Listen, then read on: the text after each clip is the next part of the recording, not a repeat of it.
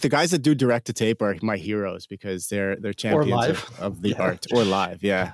I would never be able to do live radio. I'd like trip over my tongue 14 times.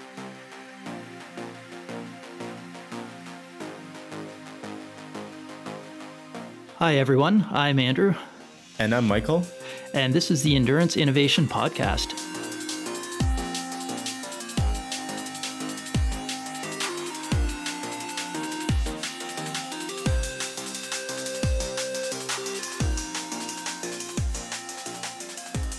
Hey everyone, and welcome back to Endurance Innovation. Joining Andrew and myself today are Wanja Wolff and James Danckert, uh, who are researchers in the, their respective psychology departments. The reason that we have them joining us today is to talk about a paper that they published on the role of boredom in endurance sport.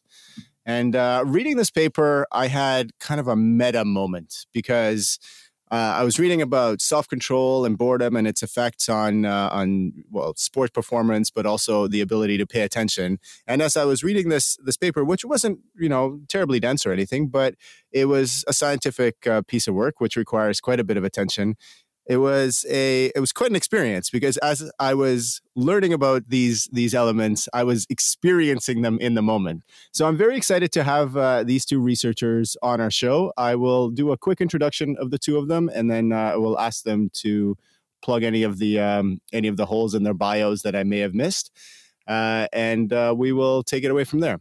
Wanja received his PhD in psychology from the University of Potsdam in Germany and is now a postdoctoral researcher at the University of Konstanz in Germany. Uh, his research interests focus on psychological, neuronal, and physiological aspects of self regulated performance.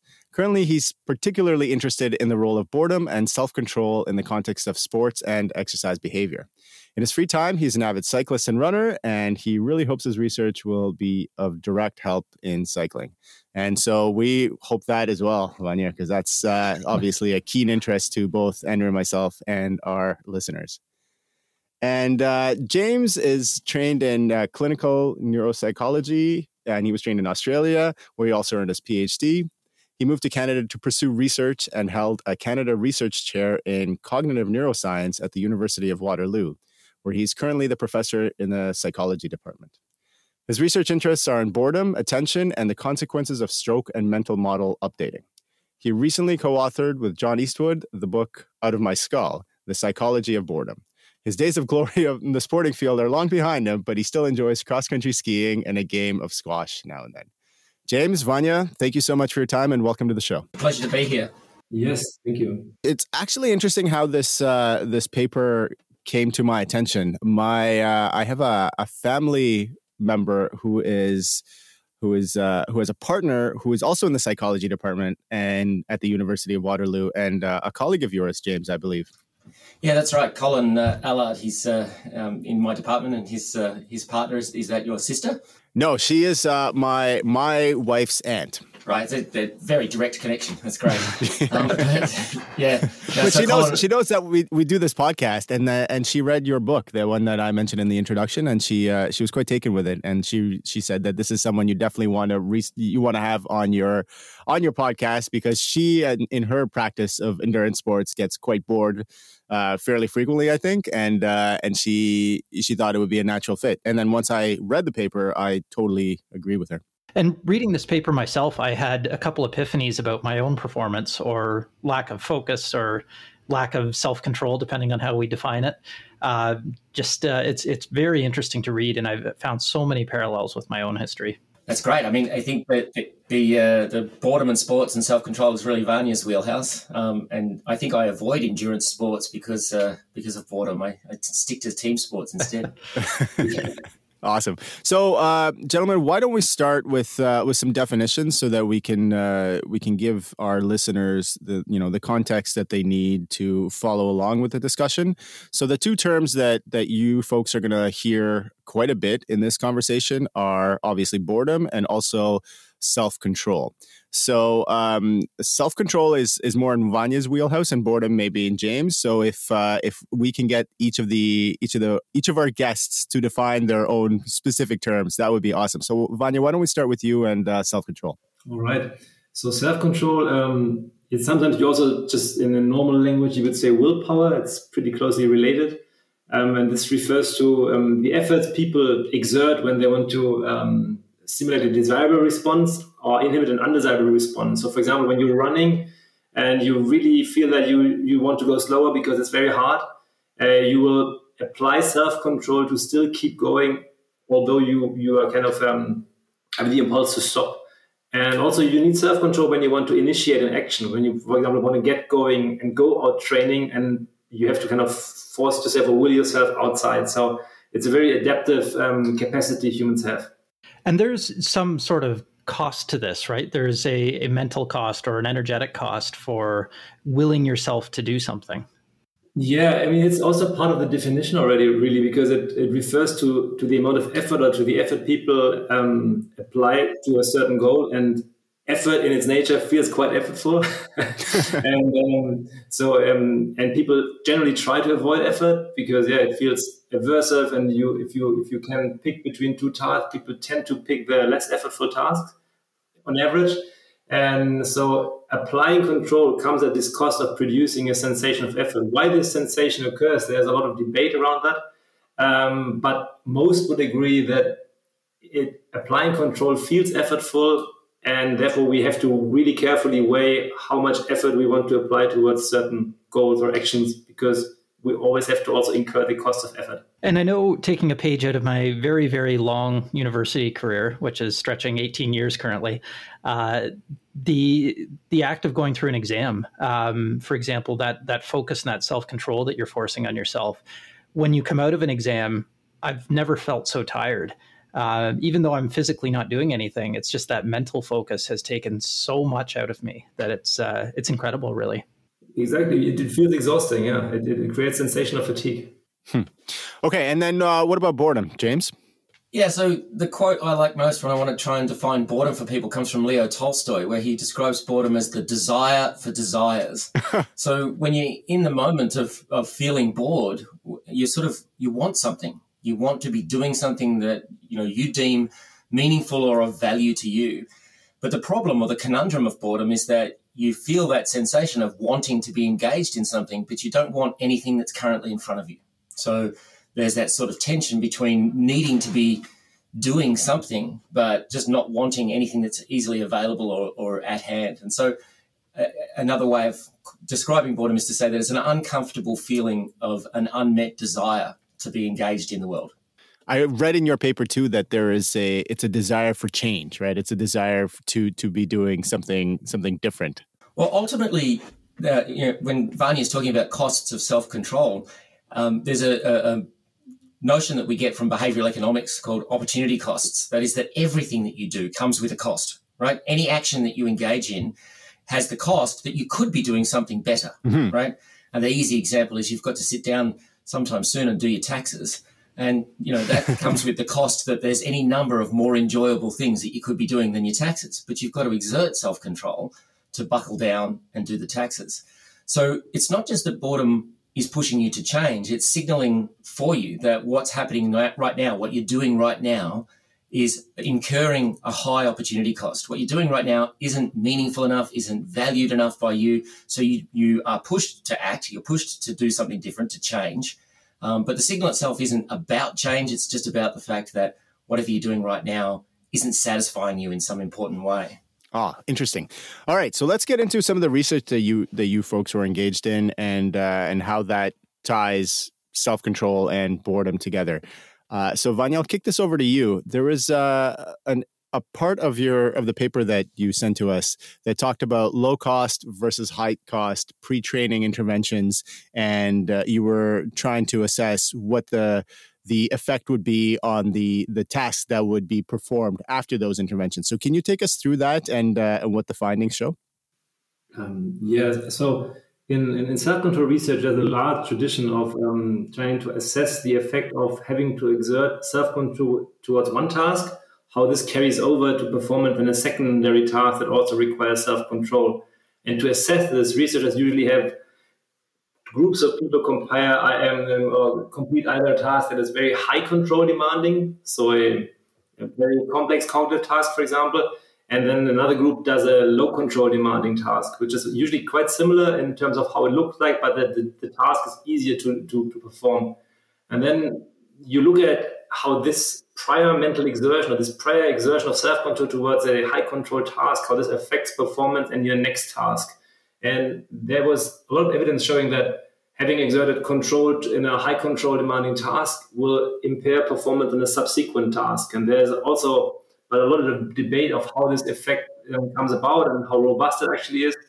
And this has also been found in, in endurance sports or generally in the sports domain. So you have people doing a high control demanding cognitive task, and then you look how good they are, for example, on a time trial mm-hmm. on a bike, and then you there's a lot of research showing that people who have performed the high control demanding task actually perform worse um, in the time trial than those who have performed the low control demanding task. But the, the findings of this, they are quite heterogeneous and um, sometimes this effect occurs, sometimes it doesn't. Um, for some people, it doesn't occur at all. For example, professional athletes seem to be relatively robust against these effects. Hmm. Or if people are asked to perform a secondary task in the sports domain that is something that they actually like, this effect seems also be to be quite smaller.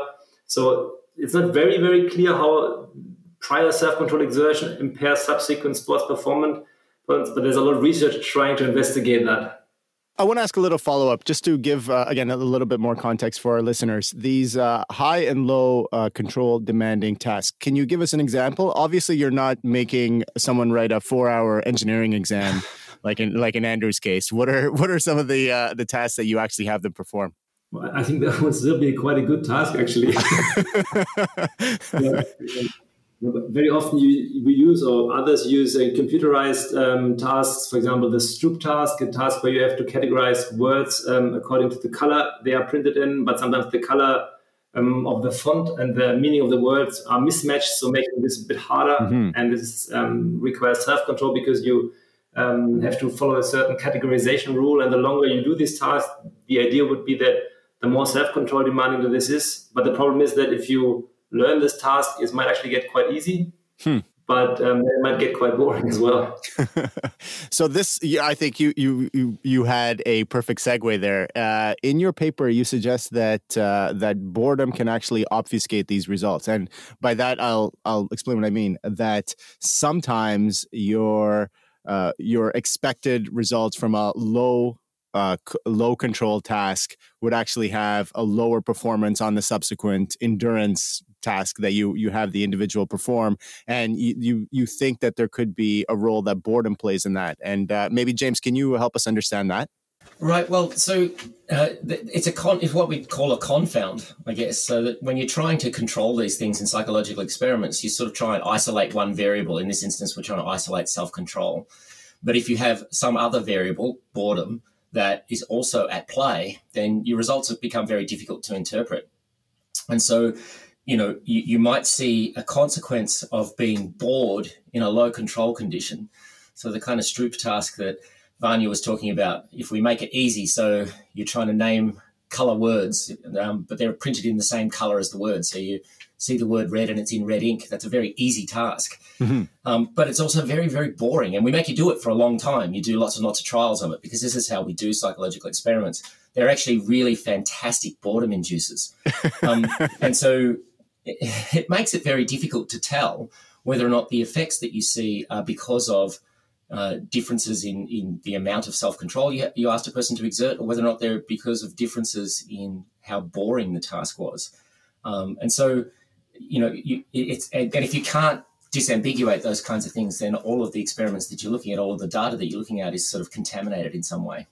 That's uh, from my perspective. That's the one thing that makes a lot of engineering experiments easier. Is you don't have to worry about uh, the the squishy brain powered people that uh, that are sometimes difficult to predict and have different reactions than you'd expect. So it's it's a very challenging field to research. I'm sure.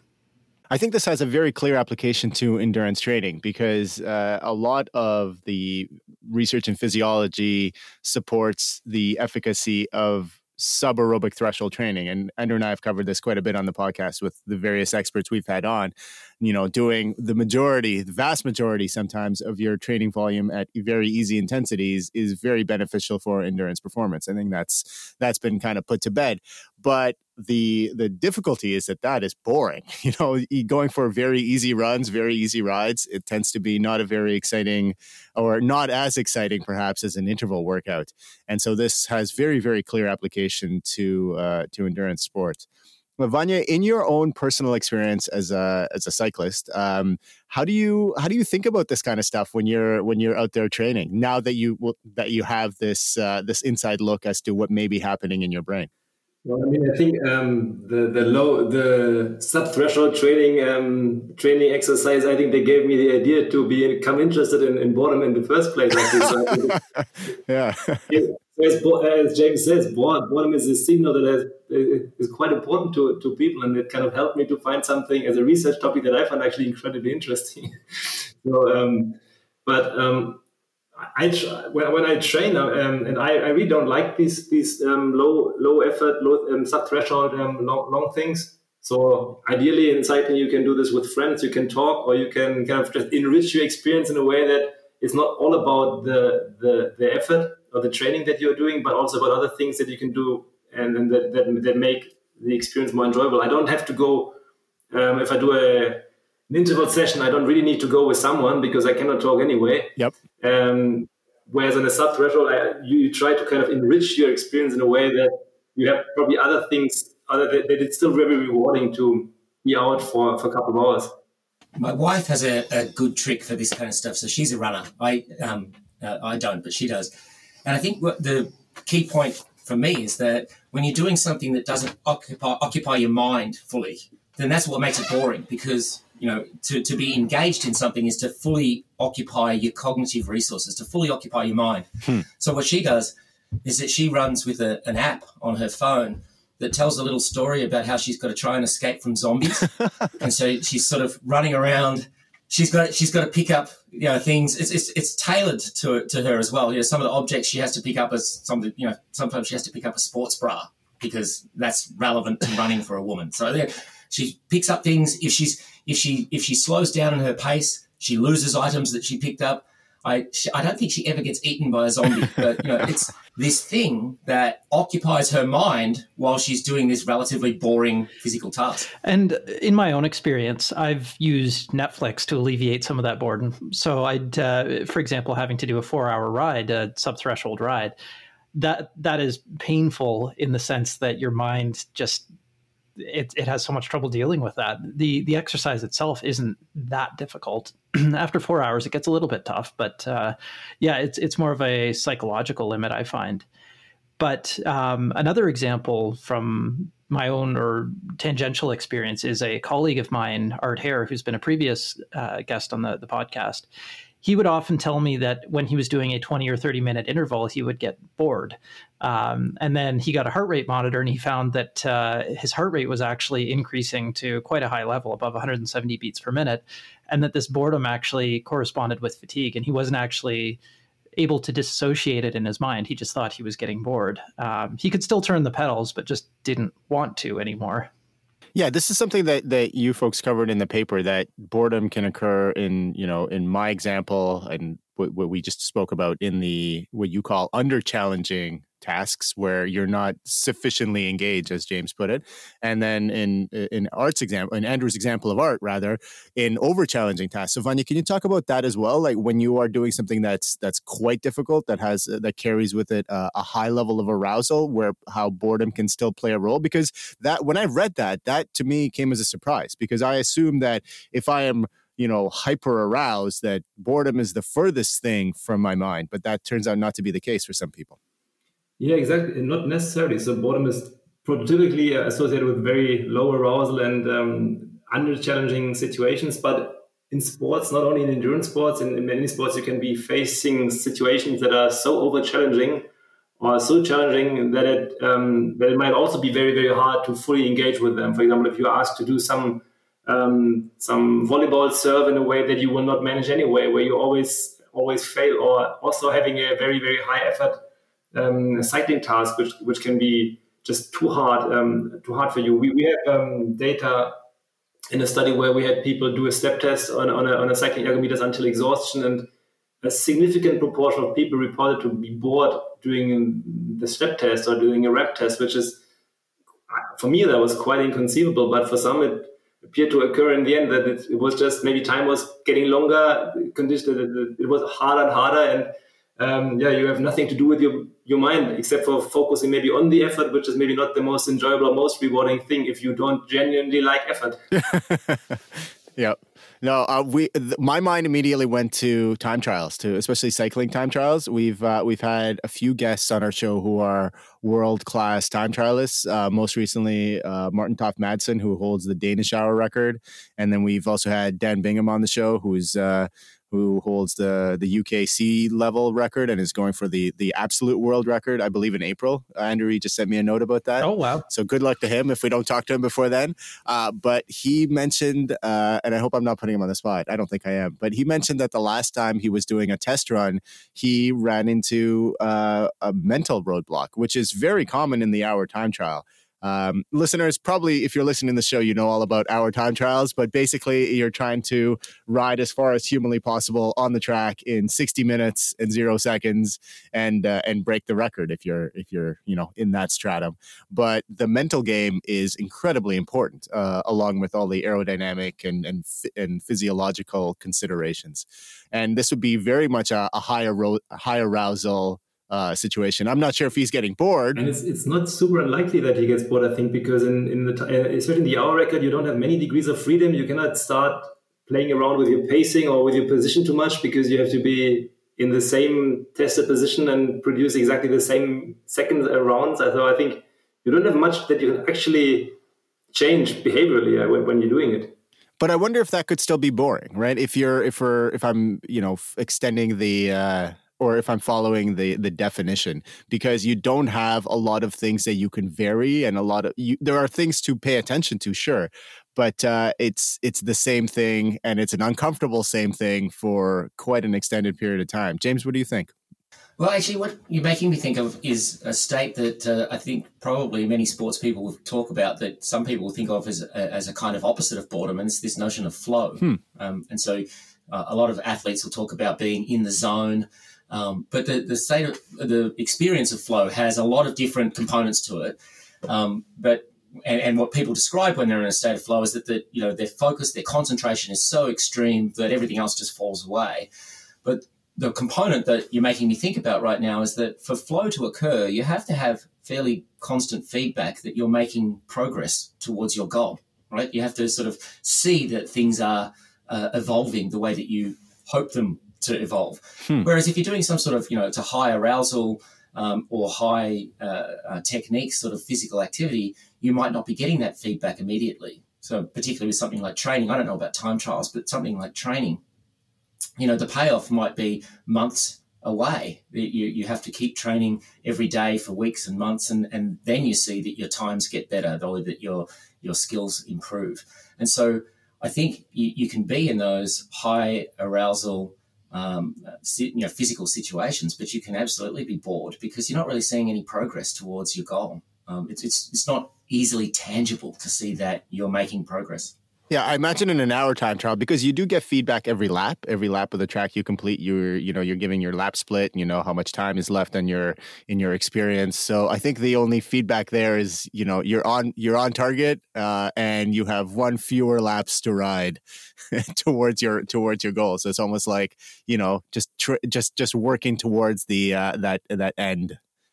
Uh, that's the feedback there. But your your point on feedback is uh, is incredibly well taken because um, as you know in my capacity as a coach this is something that i see uh, my the, the folks that i work with ask for quite a bit is is ask for feedback on how they're progressing how they're doing are they improving are they getting stronger and faster and that uh, you know i always just I never I never gave it too much thought about about why they're asking for this other than maybe validation. But uh, it makes sense that if uh, if boredom is at play or um, yeah, if boredom is at play, that this would be that that feedback would be something that they could use to alleviate that and uh, maintain their ability to focus on the on the ultimate goal.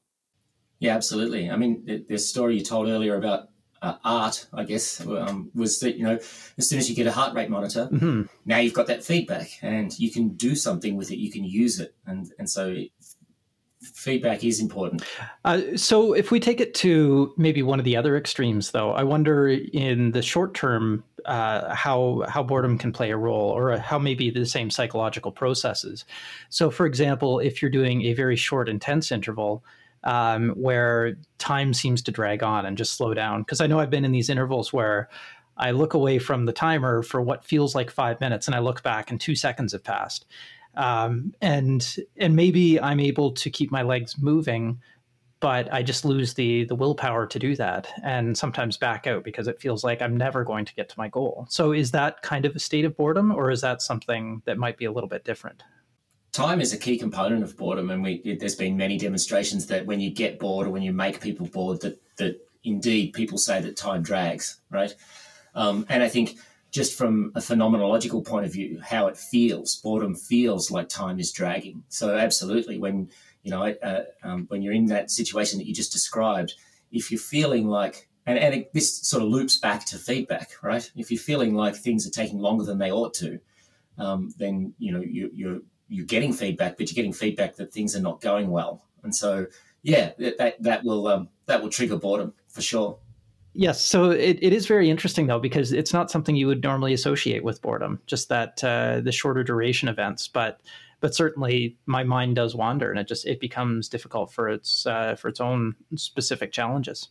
Yeah, if I go back to, to boredom as you know a, a, signal that you're disengaged, you're not you're not engaged in the, whatever the task is that you've got or whatever the, the sort of environment is that, that's around you, um, then it, it, doesn't really matter how long you've been doing that thing. What matters is that you're not focusing your attention, hmm. and and you just said your mind begins to wander. And we've shown in a number of different studies that um, the tendency to mind wander is associated with being prone to boredom. So there's different kinds of mind wandering. Some mind wandering is good, um, but this sort of uh, mind wandering that we're talking about is when you you know that you should be focusing on a task, but somehow your mind just drifts off and starts thinking about something else. And then at some point you catch yourself and think, oh, damn, I was supposed to be focused on this and I'm not. That kind of mind wandering is associated with being prone to boredom. And, you know, if we bring it back to, to self control where we started, um, self control is that, you know, one key sort of facet of self control is that ability to focus the mind, is to focus your attention on the task that you have at hand. So all of it sort of is, is, uh, connected, I guess. That's uh, that's a really interesting point about mind wander, and I want to get back to it when we start talking about you know useful interventions for trying to defeat boredom as much as we can. But uh, before we do that, I just want to uh, mention uh, another uh, another training variable in high intensity interval training, for example, there are two very kind of very broad categories of uh, of interval types. There's the you know the the hit short intervals, which are fairly common, um, and that's where you know the interval duration is is less than 60 seconds and then the long intervals where you know the intervals are longer than 60 seconds and uh, in my experience with uh, with recreational athletes, I have much much higher compliance with the short intervals. With you know the usual, uh, the most common format would be thirty on, thirty off for uh, some some set duration, and uh, you know anecdotally, I saw much higher compliance. Personally, I enjoyed them a lot more than doing the long version, and uh, I didn't really give it too much thought, other than you know I would just kind of lump them as being less cognitively demanding. That was my my theory without digging too much into it. But I'm wondering now if uh, if boredom plays a large part. That if it's it's that it's it's so much easier to focus on an interval that you know will be over in 30 seconds even though if you, even though you have to repeat it a bunch of times after only a 30 second rest than on an interval that's uh, that's 2 or 3 minutes in duration uh, I remember participating in a study uh, with a physiologist out of U of T who had me do a ramp test to determine my maximal aerobic power, and then he was he was trying to to determine what the optimal training um, training protocol for for increasing power of VO2 max, and he was using long intervals with me, and he was trying to get me to do you know four by four minutes, which is a classic workout, four by four minutes at my power of VO2 max. I couldn't do it. There's I, I could not get my whip myself up into the state where I could do four four by four minutes at power of VO2 max. Um, but I could go, well, I don't, I can't say all day, but I could go for quite a bit of time if I was to break them up into even, even something like 30 15s, where 30 was uh, at power of VO2 max or even higher with only 15 second recoveries. And I could cu- accumulate a ton of volume, a ton of training volume um, at that power, but I couldn't do it four minutes in a row, just no, no matter how hard I tried. Uh, so now it's, it's good to have a little bit more context into that and see that maybe I was just bored. I wasn't sufficiently focused or maybe sufficiently motivated to to get those to get those done. For me, it's a little bit the opposite. And then in terms of sports, we don't really know this yet because we don't have so many studies that have checked how boredom develops over um, exercise tasks. But I think the the personal fit of a of the training you do and the demand this training puts on you, they are they will definitely affect um, the boredom you experience or the self control demands you perceive when you have to do that. For example, for me, the the, the 30 seconds they are much harder because I huh. yeah I just I just hate them and um, what I also don't like is a sweet spot um, interval, which is because this spot is not that sweet. I think it's just. it's such a misnomer. It's such a terrible name for what that training is like. Feels yeah. like. And so that I, in terms of, I'm not feeling I get. I'm getting as much as much since um, in terms of progress, but also in terms of how it feels. It doesn't feel like I did a really, really great training, and therefore it's very hard for me to follow a, a sweet spot training um, program. Whereas doing five minutes of um, above threshold, I actually like that a lot because I think they they really remind me of the duration of the climbs I'm doing out um, in, in, my area. So they, they matter a lot. They have a lot of meaning huh. because it's I to be improving on my personal bests over here, and so they're already the same distance or, or the duration. So I think that's important that they, they, they the, the training session fits quite well to what I believe is very important, and therefore I think it's easier to me for me the opportunity costs as well are not that high. The, the key the key thing that I think uh, is touching on there is meaning, mm-hmm. right? Like so the, the type of training that he's talking about matters to him, and it, and it and it you know has a real connection to to real rides, and and so it, it matters. The thing I was thinking about while you guys are talking about this because all of this terminology is jargon to me. It's foreign. I don't I don't do this kind of stuff. um, but but it made me think about rumination. So one of the things that's starting to show up in research of, on boredom is that um, people, when they're bored, they tend to be ruminating on the fact that they're bored. You know, so if you think about little kids when they tell you that they're bored, they've got a soundtrack in their head, and that soundtrack is saying, "I'm bored, I'm bored, I'm bored, I'm bored," and they can't get out of that that kind of loop. I think that in in some training senses, um, you can ruminate on the things that are unpleasant about the training that you're doing. Totally. And that can start to feel boring or less meaningful because you're, you're, you're, ruminating on the pain in, in your, your muscles or you're ruminating on the fact that it's still got three minutes to go or whatever it is. And so that, that kind of ruminating thought is probably not conducive to, to, you know, persisting with the activity. So this may take a step forward into the interventions. But I know that when I'm doing an interval at, say, 90% of my threshold power, um, that's very difficult to complete when I'm just looking at, okay, hold this wattage, keep your legs turning.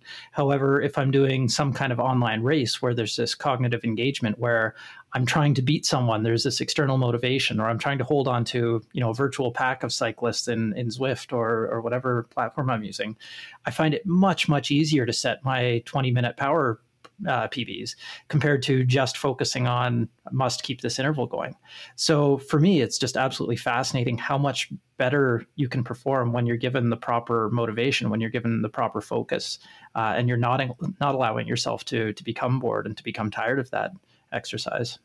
But Zwift, for example, is for me is, is also I'm so little bored, if I can say that, during a race that when I try to do a Zwift race and don't want to kind of really kill myself, I always fail because I'm getting so sucked in. um, I have no chance to to to be bored, and the and the so I'm probably more them going to, towards flow then, um, because it's so engaging and it's so meaningful for me that I want to follow the, the pixels in front of me because they have one second advantage already. yeah. Also, I had to plan to do it a little differently. I'm actually so it's just too little boredom probably there the Nintendo Wii was the first thing that figured that out years and years ago, right? Like you can get people to sort of um, run up and down on the spot on a little balance board so long as there's some cartoon character that they're that they're powering on the screen right? It's, it seems ridiculous, but it's enough engagement. That's a really good point. And I think that uh, people are always craving that extra engagement with uh, with whatever they're doing. So if it's you know just playing at home on video games for example we've seen a lot of different video game systems attempt things along the lines of the nintendo wii or microsoft had their Kinect um, and they've been difficult non-traditional ways of interacting but it's certainly something pretty novel to look at and there's some some parts of that that are quite fun yeah, I'm sure there's some very smart behavioral psychologists developing those those platforms to make them as uh, as engaging as as possible. Uh, but yeah, to the point of, of Zwift and Wanja, I, I, I feel exactly the same. I cannot do endurance rides if I'm unless I do a, a structured workout. Like if I if I know that I want to do an endurance ride, I have to plug in a structured workout, turn on erg mode where you know for listeners probably most of you are familiar but basically it's where where the smart trainer controls your power and you're not allowed you, you have no more agency there uh, because if i'm trying to do an endurance ride and i'm doing a, a Zwift meetup or, or a race forget it i'm i'm with those people too um, and uh, with with some of the folks I work with, I for, I forbid them from doing Zwift events when we're when the goal is is easy endurance. I'm like, nope, you have to do this workout. You cannot do an an, uh, an unstructured ride for this one in Zwift. Exactly. Yeah. Same, same for me. Michael, you just used a word there that I think is really important in all of this too. You just used the word agency, right? So um, I, I, think when you're bored, one of the things that makes it feel so uncomfortable is that you, you feel like you don't have much agency, huh. right? You, you want something, but you're not satisfying that desire. You're not, you're not launching into an action and you're not being a very effective, you know, human being. And that, and that lack of efficacy and that lack of agency is what makes boredom feel so uncomfortable. So it's interesting that you use that word. Makes sense. So, uh, gents, we've kind of danced around, uh, you know, interventions, whether it's be it be Zwift rides or or a couple of other things we mentioned. But I want to specifically focus on this next because we've clearly established that, uh, you know, at least most of us like endurance training, or we we, we see some value in endurance training. Um, and or we pretend to like it. pretend to like it, yes, and certainly our listeners uh, like it or pretend to like it, and uh, we we've all agreed that there have been times where we've been bored doing it. So, what can we do? Uh, what can uh, how can research help us be less bored and you know engage with our training more and potentially get more out of it? The sixty-four thousand dollar question. I mean. Um. right. well, this is why this is why you guys are the experts in the room. So we're gonna we're gonna kick it off to you. I I, I um, so you, you, guys might not know this, but this is actually the first time Wanja and I've met face to face, despite the fact that we've published together. He was kind enough to bring me in on that paper. I am going to now throw him under the bus and say it's your question to answer. I, I, so because uh, I always get asked this: What are we going to do to fix boredom? Right? How do you how do you overcome boredom? Um, and you're asking a more specific question than that. You're saying how are we going to overcome boredom in things like endurance training or in, in performance sports? And the shortest answer is I don't know because we haven't done the work yet. So we don't really have good intervention data to say this is what you should do. But we just touched on that notion of agency. And one of the things that I think is going to be important in this, and, and earlier on, Wanja was talking about meaning in the in the exercises that he engaged in.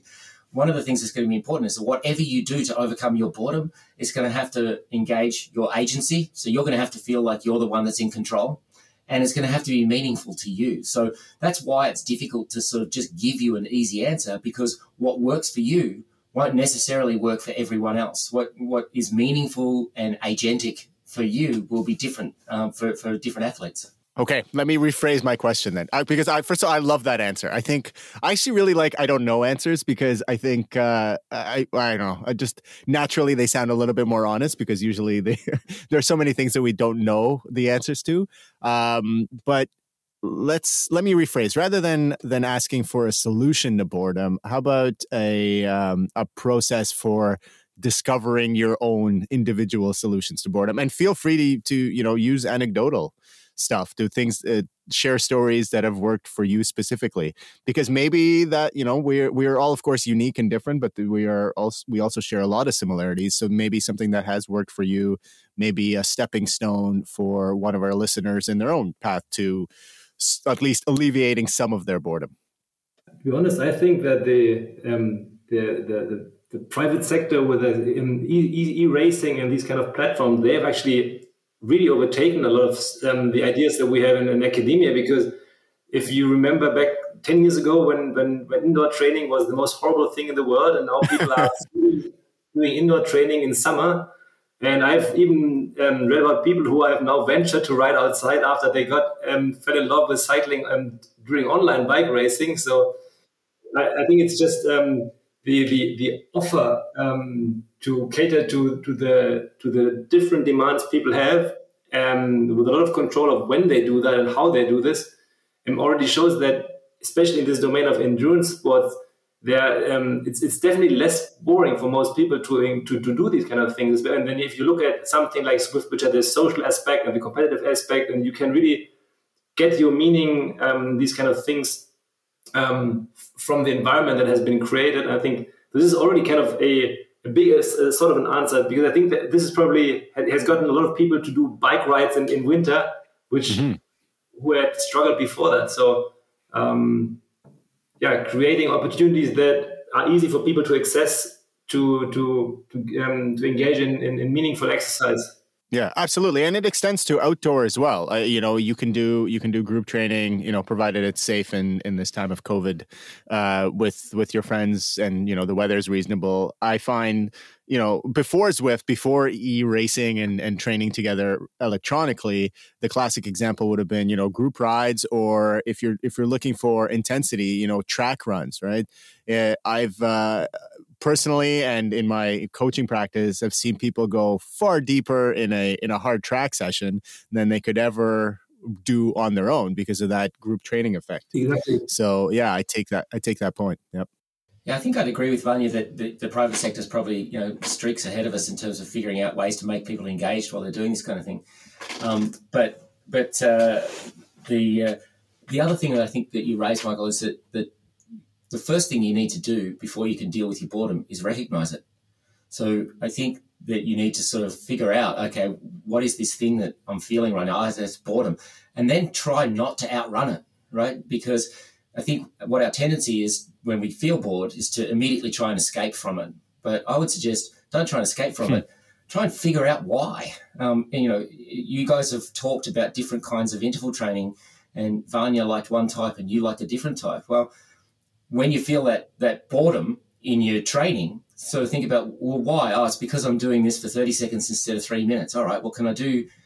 I can I either reframe the way I'm thinking about the 30 seconds and and make it meaningful in some way, or can I find some other activity to do that that is more engaging than the 30 second stuff? So it's you, you, you can't deal with boredom if you sort of it goes back to the story of your your friend Art and his heart rate monitor. You know, you can't deal with the feeling that you're having if you don't recognize it in the first place. So recognize that you're bored, figure out why this particular circumstance seems boring to you, and then that will sort of perhaps lead you to a solution. It's uh, yeah, I mean it's it's very difficult to do that uh, that self that step of self awareness, but uh, I think there's with enough introspection, I think that people can come up with a good solution for how to combat them, uh, combat that problem with themselves. In endurance athletes, I mean, we tend to um, be very tough on, on, on, the sensations we have. For example, the it's, it's effort you put through it, and, and boredom is you ignore it so so much in terms of how you approach it. Whereas it's it's it's um it's a strong and, and, and powerful thing that's trying to tell you something. And so I, I, I couldn't agree more with, with James that it's, it's really important to recognize and to acknowledge that this is not just something that you squash, like uh, the pain in your knee or something, which you should, probably shouldn't also squash. But um, it's something that you probably should really take seriously to to to get better at what you do or to enjoy it more because it's it's it's really yeah it tells you something yeah, I, I, I couldn't agree more. I think that it's uh, you know embracing it and understanding it is uh, as as James said, it's it's the first step because it's not something that, like it or not, it's something that we you know evolve to have as a as, as psychological response, and, uh, and we're gonna keep having it because it's it's you know it's our mind trying to tell us something. So tuning it out can only go so far. You can only be stubborn, no matter how much willpower you have. Eventually, you're gonna run out of it, and uh, it makes sense to be able to embrace it and deal with it. Uh, that's an excellent point. James, I want to get back to because I promised we would to mind wandering. Uh, this is something that you talked about maybe 20 minutes ago, and uh, in your paper you mentioned that there is a technique of deliberate mind wandering that can help in alleviating boredom. Can you tell us a little bit about that? Right, so there's different kinds of mind wandering, and um, uh, my colleague Dan Smilek talks about uh, spontaneous and deliberate. And so, spontaneous is where you know you're trying to perform some sort of task, but your mind just drifts off onto something else, and that uh, is generally sort of felt as an unpleasant experience because you know you you kind of recognize that you're not focusing in the way that you would like to. Mm-hmm. But deliberate mind wandering is more that you intentionally allow your mind to wander. So think about things like you know you're walking to work or something and you, you think, well, what would I do if I won the lottery? Or, you know, well, what would I do uh, if I were prime minister? I'm, I'm, outing myself as these are the kinds of uh, uh, daydreams and, and uh, mind wandering, deliberate mind wandering that I engage. um, and and that that actually can be a solution to boredom in some sense, right? I mean, because uh, I, I got about a four kilometer walk to work each day, and it's, a, it's there's nothing really interesting about it. So you know, you occupy your mind with some of these kinds of you know, meandering thoughts. Um, and, and, you know, it, it, really is just about, you know, it, this, this could be, um, I could bring this back to sports in some sort of sense. When you're walking, you're not really using much of your cognitive resources, right? When you're walking, um, walking to work, it's, it's not a tough task, you know? So uh, if I don't do something like daydream or deliberately mind wander, then I'm running the risk of being bored because I'm not occupying my cognitive resources, right? Hmm. Um, and so again, if you're doing some sort of sport that it's a, or some sort of training exercise that's a monotonous training exercise, you could allow yourself to deliberately mind wander. I would suspect that in sports and training, deliberately mind wandering would not be ideal because it might deal with your boredom, but then it takes your focus away from your training as well, right? And that's not ideal. It might be though for the for the the easy aerobic stuff that Wanja and I spoke about, where you're you you know the the goal of the session, especially if you're a long course endurance athlete and you have to do sometimes you have to do four, five, six, seven hour training sessions. That's that's kind of part of it, and most of it is done at very low intensity, and uh, boredom is never very far away. So I think deliberate mind wandering in those cases could actually be quite a useful tool. Now, would you would you target it at something that is related to the activity, or do you want it to be completely divorced for what you're you're doing. What what do you think is more effective? Well, so mind the, the, the title of this this phenomenon, mind wandering, is that you allow it to sort okay. of meander, right? You you allow it to sort of drift from one thought to the next. I might start um, my walk to work thinking about what I'd do if I was prime minister, but I almost certainly won't end there. There'll be some other kind of thought that I drift onto. Um, and and that that can also be beneficial. You know, you, you might drift onto thoughts that are not daydreams, but are, are, actually trying to work through challenges that you have at work or problems that you're having in relationships or something like that, so that you're actually working through things that are important to you. So I don't know that you can easily um, say, "I'm gonna." I, am going to think about this right now, and that's that's that's more of a actually deliberate thought rather than a mind wander, right? Um, and so yeah, I don't I don't have any I don't have any sort of structure to sort of suggest that you should engage in. Fair point. As as a side note, I do find it fascinating the path your thoughts can sometimes take when you're allowing yourself that kind of that mind wandering and you're not trying to control your direction of thoughts because it it is fascinating the connections you can make and like you said starting to think about prime minister and then end up thinking about I don't know something completely unrelated. I was trying to think of a good, clever example, but I came up short on that. But uh, it's it, it is really fascinating. You see, maybe it's some of the same phenomenon, but uh, with people going to YouTube or Wikipedia, for example, where they start on one topic and they find something interesting and just latch onto that and continue going down this rabbit hole and end up completely unrelated, but something they're still kind of interested in. And I, I, personally see mind wandering as being similar to that. It may or may not be from a psychological standpoint, but it is very interesting to me. Uh, yeah, I, I think those those kinds of connections that you can make are, are fantastic. What, what, you also make me think of as you're talking about that is that, you know, we are, I, I think, as as animals, as the human animal, we are driven to act. I, I think idleness of thought or idleness of physical action is not a pleasant state. I think you know you, you might seek it out sometimes. You know, you might decide I'm I'm going to relax today, or I'm going to, you know, I'm just going to chill out, or you know, veg in front of Netflix or whatever. You might choose to do that at times, but our default setting is not idleness of thought or idleness of action. Our default setting is to be thinking and to be acting. No, that makes a lot of sense. Uh, we've had on the show uh, maybe two months ago uh, a professor from Brunel who spoke on the role of music in exercise and specifically on how music can improve exercise. And he, his, uh, the the quote that really stuck in my head was that he he mentioned that music had a uh, small but reliable performance enhancing effect on endurance exercise, which I mean, per, anecdotally, I, I, find to be very true. Uh, what about things like music and maybe at lower intensities, things like audiobooks or, or well, hey, podcast listeners, um, in in keeping our minds engaged and potentially staving off boredom uh, during these, you know, perhaps lower intensity training sessions. Either either Wanja or James, what do you think of those interventions? I, I think people just do them already, uh, right? If you, if you, for example, on, on Zwift and you you are watching Netflix on another screen, or if you if you pick your, your podcast for, for your for your low intensity run. Um, so so I think this probably makes a lot of sense. It just depends if this would mess up your training in terms of how focused you would need to be to do the training properly, and then it's probably not the greatest idea to uh, listen to something that completely occupies your attention because it's so interesting. Um, because in the end, you probably will also have to kind of worry about your running technique, or for example, um, well, your your position on the bike that you don't kind of um, sit there in a, in a, bad position. So I think people already use this like a lot, um, but probably not in a sure. really systematic fashion. And, and I think um, it, it, would be great to have some of the, the studies, you know, done properly to sort of determine whether or not this is going to be beneficial to you. Which, I, to my knowledge, I don't know that there's been a lot of that work done and done well. You know, if you're doing a high intensity thing, should you be listening to Nordic death metal or you know, uh, or some other kind of uh, music? I don't know.